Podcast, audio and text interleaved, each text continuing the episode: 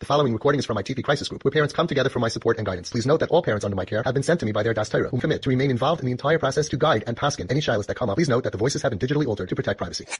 For a long time, I, I didn't get into arguments with her about it, and I just let it be because I knew that it's her unhealthy side, and whatever trauma she's been through made her feel, for some reason, like not to like stick up for the Jews, and like sometimes she would even slip and she would talk like she's not Jewish. Like she would say, well, ma, for the Jews, as if she's not a Jew, you know, like, and she would say very weird things. Like, um, she would say things like almost sticking up for Hitler, like horrible. And like, it was something that I was so ashamed about that I never really discussed until this moment.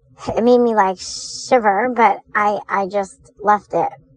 She was a hardcore liberal, but since a couple of months into TP, maybe a month or two, slowly she was sounding more right wing. Like just, just little, little, a little comment here, a little comment there. Her tone started changing.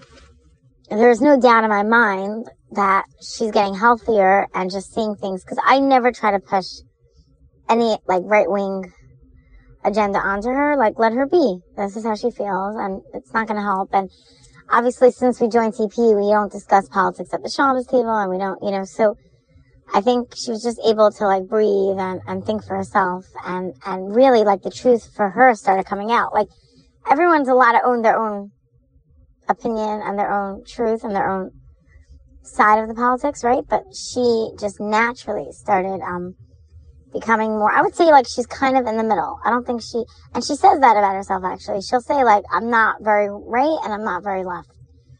She's kind of like level headed, which is, which is beautiful. So I, I really wanted to give you that, um, update.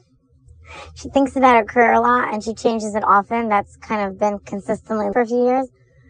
But it's been probably like four or five years since she, since she said the word college.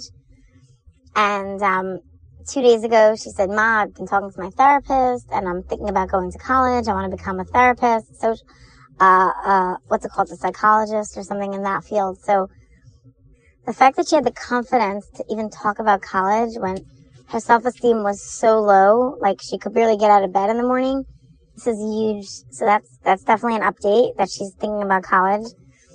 Um, like she hasn't spoken about college since 11th grade and she dropped out.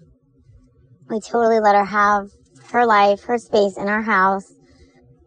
We've been hanging out. But yeah, that's that. Very stable right now. She's happier, healthier. She's getting up more, um, going to the gym, which is, I know she's struggling when she doesn't go to the gym. Thank God she's doing good. She's really doing good. She's in a very decent place.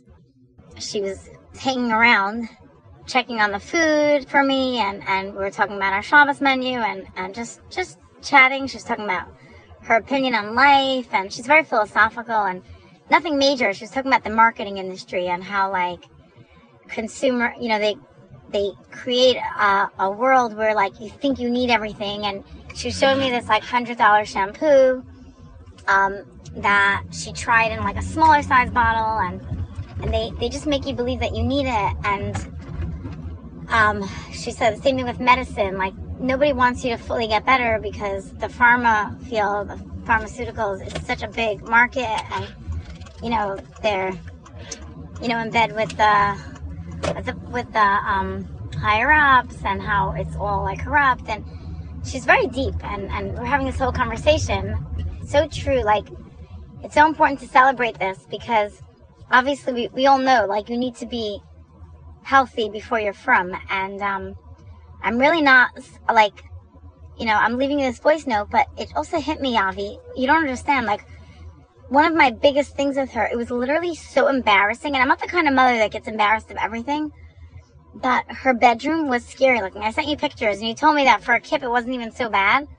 But I don't. We don't say a word to her. She just ordered containers. Like I can't even tell you. Like she has a whole system in her room. Like, I can't even tell you how much more organized she is with her life. She has this whole rotation. She has a lot of clothes. So she decided that you don't end up wearing everything when you have too much in one place because you don't really see everything. So she found containers that fit perfectly under her king size bed. And she has a container for jeans, she has a container for sweaters, she has a container for extra leggings, she has a container for tops, she has a container for sweatshirts and sweatpants. And she's basically like rotating. So in her dress section, in her jean section, in her, there's only like, let's say six, seven options. So um, she's gonna like rotate every couple of weeks and like take out and switch around and whatever. I mean, it's a that in itself is a miracle. You don't understand that she had garbage on the floor. She had old takeout containers. Every time um, I had people over somehow, and she was not embarrassed. She would keep her bedroom door open, and my my sisters, my family would say like, "What's with bedroom?" And it was just, it was crazy, crazy how how she was living, you know, and like the fact that she's now like taking on her room without us nagging her with pride, way neater than even a functional kid would do it. Like her whole.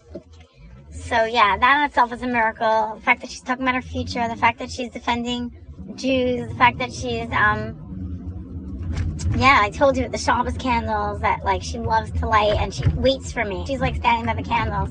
So yeah, I mean, unbelievable and obviously there's more peace in the home and I, I really see a future with her, which is amazing. And even like the fact that I'm telling you that she has a boyfriend, her boyfriend is Jewish and he's from a frum family, like that in itself is a miracle because let me tell you, I see the kind of people that hit on her.